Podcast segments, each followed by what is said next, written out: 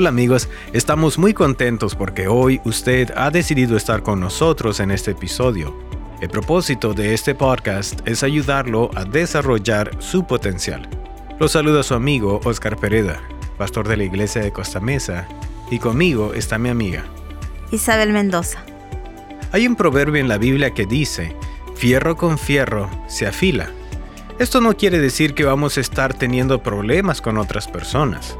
Todo lo contrario, lo que quiere enseñarnos es que juntos podemos apoyarnos y juntos podemos ser mejores personas. El crear un grupo maestro es uno de los pasos más importantes que las personas de éxito toman. Ellos saben que pudieran lograr mucho solos, pero si se apoyan con otras personas, podrán crecer y desarrollarse más rápidamente. En este episodio, nos gustaría hablar con respecto a la importancia de tener un grupo maestro, cómo crearlo, llevar a cabo las reuniones y los beneficios que usted puede recibir de este grupo. Este es un episodio que no debe perderse. Quédese con nosotros. Hoy vamos a estudiar el principio número 46 que se titula Conforme un grupo de mentes maestras para diseñar su camino al éxito. Dice Napoleon Hill, el autor del libro Piense y hágase rico. Cuando dos o más personas colaboran en espíritu de armonía y un esfuerzo en pro de un objetivo o propósito determinado, están en una posición en la que, a través de la alianza, pueden absorber el poder directamente del gran depósito de la inteligencia infinita. ¡Wow! Increíble. Porque cuando estamos juntos es cuando realmente podemos ayudarnos, a, apoyarnos. Pero como dice él, ¿verdad? Es cuando más beneficios podemos recibir inclusivamente directamente de Dios. Y yo creo como uh, podemos tener dos perspectivas o la otra persona puede ver partes de la figura que nosotros no estamos viendo. Entonces podemos así aumentar el conocimiento. Claro, y este es el propósito. Todos tenemos áreas que vemos y áreas que no vemos. Y el propósito es precisamente que las áreas que vemos, otras personas nos puedan ayudar a verlas mejor. Y las áreas que no podemos ver, esas personas nos pueden ayudar de manera que ahora podamos verlas y entonces también enfocarnos en esas áreas. Todos sabemos que dos cabezas piensan más que uno. Cuando de resolver problemas o de crear resultados se trata, imagínese entonces, lo que sería contar en un grupo permanente de cinco a seis personas que se reúnan una vez cada semana o dos con el propósito de resolver problemas, realizar una lluvia de ideas, establecer una red, animarse o motivarse mutuamente. Este proceso es lo que se conoce como grupo de mentes maestras.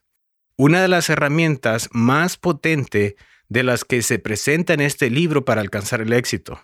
No conozca a nadie, dice el autor, que haya alcanzado un éxito sin precedentes de lo que no lo haya utilizado. Qué importante es el hecho de poder tener este grupo de cinco a seis personas que nos van a ayudar constantemente. Y este vino siendo, por decirlo así, un antiguo concepto que está recobrando vida ahorita en la actualidad. Porque Napoleón Hill fue el primero en escribir sobre los grupos de mentes maestras en 1937 en su libro clásico Piense y hágase rico.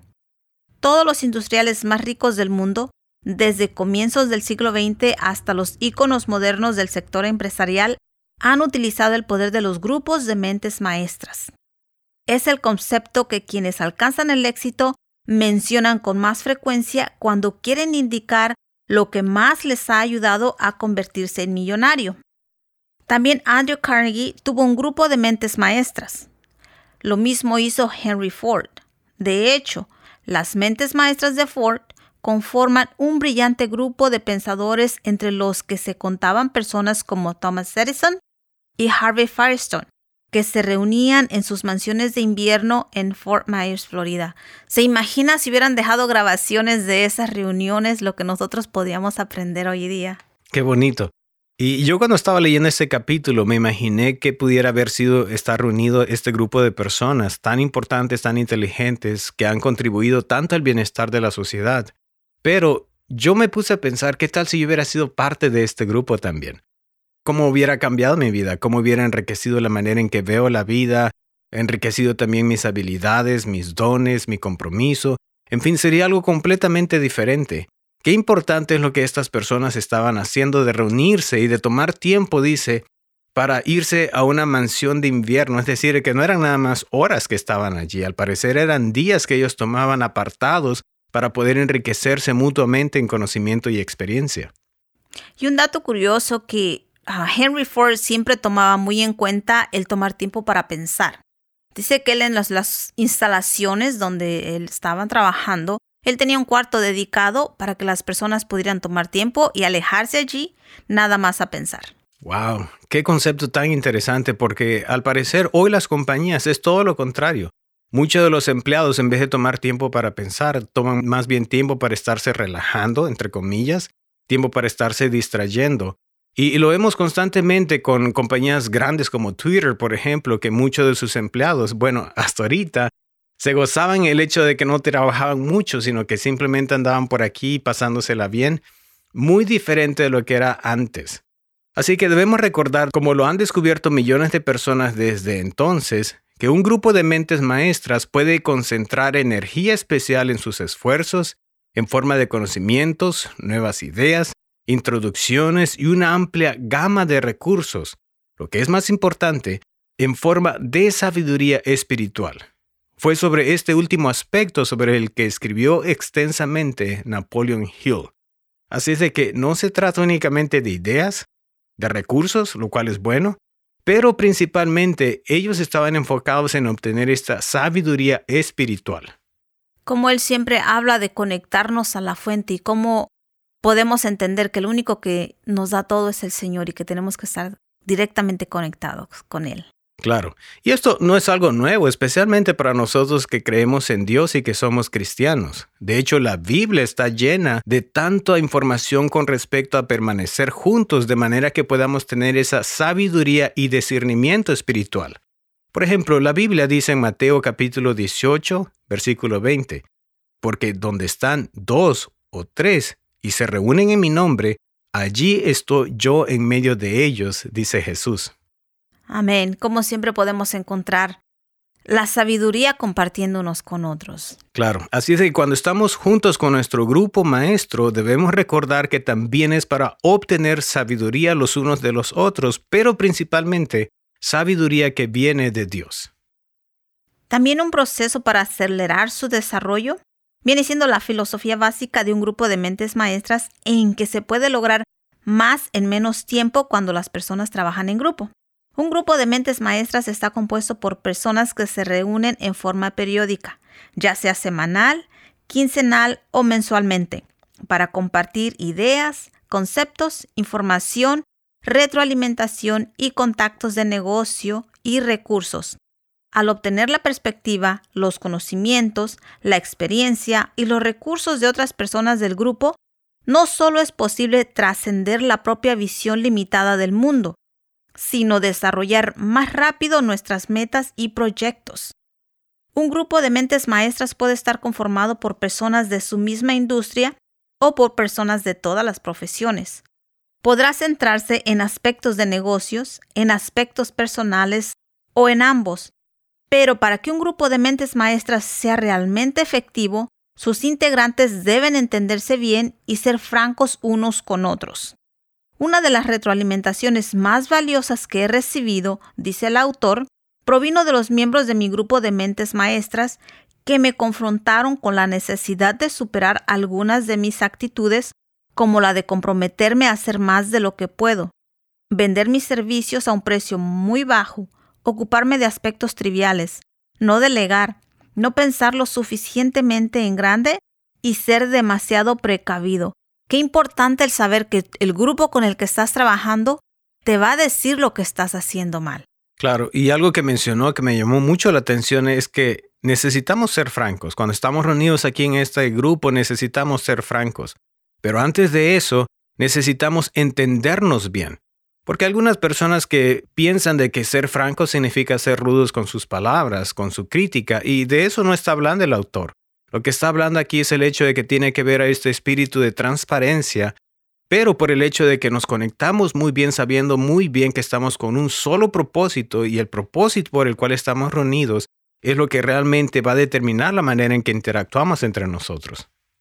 Y lo que tenemos que tener en claro también, que el grupo que conformemos no precisamente tienen que tener la misma profesión que tenemos nosotros, pero pueden ser de diferentes ámbitos y aún así podemos trabajar juntos. Claro, así de que no hay nada de malo en que busquemos a alguien de nuestra misma profesión.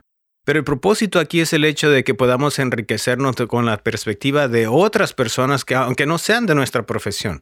Por ejemplo, si nosotros estamos en la profesión médica, no únicamente con médicos vamos a reunirnos, lo cual es bueno reunirnos de vez en cuando, pero también tenemos que reunirnos con otras profesiones que posiblemente estén en ley, ministerio, negocios, en fin, tantas cosas, porque la verdad es que hay mucho para aprender de otras personas. Demasiado, diría yo. Y así que la confidencialidad aumenta el nivel de confianza. Por lo general, en el mundo real, manejamos nuestra imagen personal y corporativa. En un grupo de mentes maestras, los participantes pueden ayudar con naturalidad, decir la verdad sobre su idea personal y de negocios y estar seguros de que lo que se dice no saldrá del grupo. Yo creo que es una de las cosas más importantes el tener la seguridad que lo que dices ahí se queda. Claro, este concepto de la confiabilidad es lo que realmente va a ayudarnos a mantenernos unidos, lo que va, realmente va a ser el pegamento que va a permitir de que este grupo continúe unidos. Lo triste de todo es cuando nos enteramos de que alguien dijo algo en el grupo y de repente alguien que no está en el grupo ya se enteró. Entonces, cuando sabemos muy bien que no hay confiabilidad, entonces ya no hay confianza para poder abrirnos, para poder expresar nuestras ideas, nuestros conflictos o algún problema inclusive que estemos pasando. Cuando ya se violó la confiabilidad, ya prácticamente no hay confianza y al, no haber confianza, ya prácticamente no hay razón por la cual sigamos en ese grupo. Y porque, como dijimos, es un grupo de mentes maestras que estamos enfocados en desarrollar crecimiento personal y sobre todo la confianza que las personas puedan tener en nosotros. Claro, y esto requiere que nosotros mismos nos propongamos a madurar en esta área si es que todavía no somos maduros en este aspecto. Ahora, ¿qué clase de personas nosotros podemos incluir o qué personas nosotros podemos pensar para formar un grupo? Necesitamos pensar en dos personas. Las personas que van arriba o adelante de nosotros en cualquier clase de profesión. Y una persona que también vaya detrás de nosotros. ¿Y cuál es el propósito? Del que va adelante de nosotros podemos aprender y ser inspirados. Del que viene detrás de nosotros podemos reconocer cuánto nosotros mismos hemos avanzado y asimismo también estar agradecidos con Dios por todo lo que hemos progresado y también tener ese deseo también de ayudar a otras personas. Por sobre todas las cosas debemos recordar algo que usted mencionó. Pueden ser personas de distintas industrias y campos de actividad, lo cual va a ayudarnos para enriquecer nuestra perspectiva. Por ejemplo, Henry Ford era experto en líneas de ensamblaje. Thomas Edison era un inventor. Harvey Firestone era un genio de la administración corporativa. Por consiguiente, su grupo de mentes maestras reunió distintos talentos capaces de ofrecer perspectivas diferentes a los problemas de unos y otros, ya fuera de carácter legal, financiero o relaciones humanas. Otros grupos de mentes maestras han ayudado a sus miembros a iniciar o salvar sus empresas, cambiar de trabajo, convertirse en multimillonarios, ser mejores padres, mejorar como maestros, convertirse en mejores promotores del cambio social, mejorar nuestro medio ambiente y mucho más. No hay un límite a lo que nosotros podemos usar para conformar nuestro grupo de mentes maestras. Claro. Y esos nombres que usted mencionó, por ejemplo, Henry Ford, experto en líneas de asamblaje, Thomas Edison, un inventor, Harvey Firestone, un genio de la administración. Imagínense cuánto podían enriquecerse mutuamente precisamente al compartir este conocimiento y experiencia. Es decir, que aunque no fueran expertos en una área, podían depender de otra persona que sí era experto. Y eso es lo bonito, ¿no? De que podamos contar con compañeros en el camino de los que podamos aprender y con ellos podamos hacernos más fuertes. Así es. Muy bien, así de que ya entendimos de qué se trata este concepto. Ahora vamos a tomar acción y vamos entonces a pensar cómo nosotros podemos crear este grupo de mentes maestras. Cualquiera sea el propósito de su grupo, La clave importante es elegir personas que ya hayan estado donde usted quiere llegar o que se encuentren al menos un nivel por encima de donde usted está. Si su meta es mejores finanzas, le convendrá mucho reunirse con personas que ya están ganando lo que usted desea ganar. Si le preocupa lo que están ya en un nivel superior al suyo, tal vez no quiera formar parte de un grupo en el que usted esté. Recuerde que es usted quien está dando la oportunidad de reunirse. Es usted el que lo organiza, provee y constituye un foro para que otros progresen y realicen una lluvia de ideas para resolver sus necesidades. Muchos que ya se encuentran en un nivel más alto querrán participar porque solo estarán desarrollando una actividad que quizá no se hubiera tomado el trabajo de organizar ellos mismos. Lo más probable es que estén encantados de reunirse con otras personas que usted va a invitar, sobre todo si son personas de un nivel como el de ellos. Y como hemos aprendido anteriormente, yo creo que las personas que ya tienen un nivel están más que dispuestas a compartir con nosotros su conocimiento. Claro. Así de que estas personas van a estar inclusive agradecidos con nosotros si es que nosotros tomamos la iniciativa de formar un grupo así. Así es. Ahora se preguntará, ¿cuál es el tamaño ideal para un grupo de mentes maestras? El tamaño ideal de un grupo de mentes maestras es de 5 a 6 personas. Si son menos, pierde dinamismo. Si son muchas más, se vuelve inmanejable. Las reuniones podrían demorar demasiado. Es posible que no se satisfagan las necesidades de algunos y se minimiza la posibilidad de compartir persona a persona. Sin embargo, hay grupos que hasta 12 personas que se reúnen durante todo un día una vez por mes y dan muy buenos resultados. Otra opción para considerar es unirse a un grupo de mentes maestras facilitado profesionalmente o que su mente maestra sea proporcionado por un facilitador profesional que asuma la responsabilidad de todo, desde los recordatorios de llamadas a dirigir las reuniones de acuerdo con la fórmula comprobada para el éxito. Si usted no se siente preparado para conformar un grupo usted mismo, busque un grupo que ya existe o alguien que esté conformando ya un grupo y mejor únase a él. Correcto. Para dar seguir la información con respecto a lo que acaba de mencionar, debemos recordar que para formarnos y reunirnos en este grupo podemos hacerlo cada semana o cada dos semanas o cuando nosotros decidamos como grupo cuándo nos vamos a reunir. Usted debe recordar de que tiene que ser periódicamente. Puede hacerlo en persona de poder reunirse, por teléfono, por Zoom o en cualquier otro servicio online. El tiempo ideal pudiera ser unos 60 minutos o 90 minutos aproximadamente. Debemos recordar que si es más de 60 minutos, es importante contar con el compromiso total de cada miembro del grupo para asignar este tiempo. Es decir, que no a la media hora, a los 45 minutos, empecemos a decir o alguien empiece a decir, yo tengo que irme porque tengo otras cosas que hacer y al final de cuentas no se cumple este propósito. Lo importante es que cada persona esté realmente comprometida a reunirse y estar el tiempo que sea necesario o el tiempo que se haya acordado desde un principio. Claro, o inclusive como las personas que mencionamos desde el principio, que ellos tomaban un tiempo de retirarse, al parecer era por días, que ellos se iban quizás un fin de semana por una semana, sin embargo ellos estaban comprometidos. Y esto es una de las maneras más importantes como nosotros podemos determinar qué tan comprometido estamos nosotros y los miembros de nuestro equipo. Y si somos parte de un grupo en lo cual las personas, quizá cuando vamos a la mitad del retiro, nos están diciendo, saben que yo tengo que irme porque tengo juntas, tengo mucho que hacer, quizás esa es una indicación que esa persona no tiene que estar en nuestro grupo porque no está completamente comprometido ni tampoco ve valor a lo que estamos haciendo. Sí, yo creo que esa persona aún no está lista y no ha aprendido que es mejor tener la información, que muchas veces queremos estar activos pero no estamos siendo productivos, a que si obtenemos la información podemos producir en mucho menos tiempo. Claro. Y nuevamente regresando a este concepto de reunirnos, debemos recordar que la primera reunión es sumamente crucial. Es en el tiempo en el cual nos conocemos y es en el tiempo en el cual vamos a tomar más tiempo.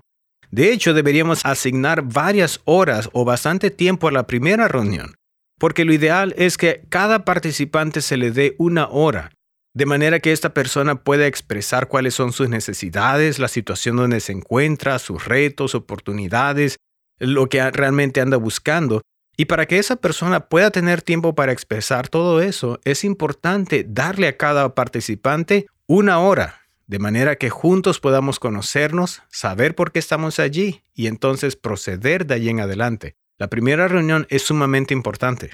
Lo que debemos tener también es compañeros de rendición de cuentas. En lugar de o además de estar en un grupo de mentes maestras, es posible optar por trabajar con lo que llamo un socio de rendición de cuentas. Dos de ustedes acuerdan un conjunto de metas que cada uno procure cumplir y hablar por teléfono con regularidad para ser mutuamente responsables de cumplir con los plazos, alcanzar las metas y progresar. Se comprometen a llamarse mutuamente en momentos acordados de manera previa, ya sea todos los días, todas las semanas o cada dos semanas, eso cada quien lo va a decidir para asegurarse de que los dos están llevando a cabo las acciones planeadas. Saber que usted le informará a alguien proporciona la motivación adicional para hacer el trabajo. Esta es una relación especialmente útil para desarrollar si usted es un empresario individual y trabaja desde su hogar. Saber que estar hablando con su compañero de rendición de cuentas mañana por la mañana hace que sea más probable que usted sea productivo hoy. Y muchas veces ese viene siendo el problema cuando somos empresarios independientes. El problema es que somos nuestro propio jefe y muchas veces nos damos mucho tiempo libre. Claro, y queremos correr a ese jefe todo el tiempo. Algo que me gustaría añadir con respecto a lo que usted acaba de mencionar es una experiencia que yo tuve. Eh, algunos años atrás, mientras hice mi preparación para la capellanía, yo recuerdo que era miembro de un grupo de mentes maestras, de aproximadamente unas ocho personas, incluyendo también el supervisor. En una reunión nos asignaron precisamente eh, que hiciéramos una lista de la manera en que nosotros íbamos a mantenernos responsables mutuamente. Y yo recuerdo que hice mi lista. Y ya cuando llegó el momento en la reunión asignada, empecé a leer mi lista.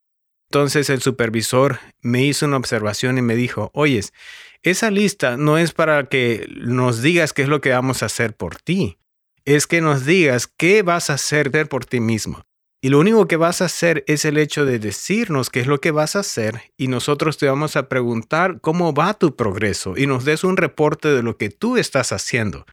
Me dijo, vamos a aclarar, no es que nos estás aquí para darnos más tarea y más trabajo de lo que vamos a hacer nosotros por ti, sino que vamos a escuchar lo que tú vas a hacer por ti mismo. Y yo creo que esto es sumamente crucial, porque tener una persona a la cual le vamos a rendir cuentas no significa que esa persona nos, va a estar llamando, no se va a estar preguntando qué, qué es lo que estamos haciendo, dónde estamos, cómo va nuestro progreso. No, no se trata de eso. Se trata de decirle a esta persona, esto es lo que quiero hacer, esta es la manera en que voy a estar trabajando y me gustaría pedirte de que simplemente me seas responsable y me preguntes cómo va mi progreso, cómo va el trabajo que yo estoy haciendo en mí mismo, lo cual es algo completamente diferente. Sí, por eso la idea de decidamos si vamos a hablar cada semana o cada dos semanas para decirle, esta fue la meta que puse hace dos semanas y este es el porcentaje que ha avanzado. Esto es lo que hice y esto es lo que estoy haciendo. Simplemente. Mm, así es. También puede pedirle a su compañero que comparta ideas, información, contactos y recursos. Usted puede comentarle su última idea y pedirle su opinión. ¿Qué opinas? ¿Cómo procederías? Su compañero podría estar de acuerdo en hacer una llamada por usted, darle un nombre de contacto o enviarle por correo electrónico alguna información que tenga sobre el tema. Así es que este compañero que nosotros buscamos no es solo para que nos esté revisando si estamos o no trabajando, pero es para que le podamos pedir esa ayuda que necesitamos también. Correcto. Y debemos recordar que esta llamada a la cual usted mencionó tiene que ser corta. De hecho, no debemos confundir que es una llamada social. Es decir, que vamos a estar hablando de diferentes cosas que nos pasa de nuestra vida. No se trata de eso, no es una llamada larga ni tampoco es una llamada de entrenamiento, de coaching, esta es una llamada entre dos personas, compañeros de reuniones de cuentas, así de que va a funcionar si es breve y si es enfocada en la razón por la cual estamos allí. Debemos recordar que si queremos una persona correcta que nos ayude, la clave para una exitosa relación de rendición de cuentas es elegir a alguien que se sienta tan emocionado para alcanzar su meta como usted lo está en lograr la suya. alguien que esté comprometido con su propio éxito y con el suyo. Qué bonito que podamos nosotros encontrar a alguien que tiene una meta y que nos podamos apoyar mutuamente, ¿no? Porque no sé si nos ha pasado, pero cuando empezamos a trabajar en una meta y si no estamos trabajando con las personas correctas o no nos estamos comunicando con las personas correctas, las que no tienen una meta, lejos de impulsarnos, nos van a robar esa energía. Claro, y yo creo que no está de malo el hecho de que si nos encontramos con esas personas que piensan de que estamos allí para crear un club social y piensan de que simplemente vamos a estar hablando de diferentes cosas, pasándola bien, y si no han entendido de qué se trata y queremos ayudarlos para que puedan entender, no hay nada de malo en dejar ese grupo si es que realmente no, nos está ayudando o no estamos nosotros ayudando a esas personas. Tenemos que llevar en mente que lo que estamos buscando es personas que tengan ideas afines con las nuestras y que puedan aportarle sabiduría a lo que nosotros estamos haciendo. Claro, y lo bonito de todo es que una vez que vamos encontrando esta clase de personas, realmente nuestra vida empieza a cambiar. Como dice ahí, tenemos más ideas, tenemos más recursos o inclusive esas personas nos pueden ayudar también. Y eh, nos pueden conectar con otras personas e inclusive nos pueden proporcionar quizás alguna lista de contacto que ellos tienen. Así de que es un beneficio completamente mutuo en lo que estamos haciendo. Como dicen, cuando nosotros empezamos a enfocarnos en lo que queremos, la gente correcta, cuando el alumno está listo, el maestro aparece. Así es, qué importante. Dice la palabra de Dios en Eclesiastés capítulo 4, versículos 9 al 11, de la versión Palabra de Dios para Todos. Más valen dos que uno, pues trabajando unidos les va mejor a ambos. Si uno cae, el otro lo levanta. En cambio, el que está solo le va muy mal cuando cae porque no hay quien le ayude. Así es que conformemos nuestro equipo, nuestro grupo de mentes maestras para que podamos ayudarnos y levantarnos uno con otro. Así es. Amigos, queremos agradecerle mucho por haber estado con nosotros. Gracias a José Vázquez por dirigirnos en esta grabación. Se despiden de ustedes sus amigos. Isabel Mendoza. Y Oscar Pereda. Será hasta el próximo episodio.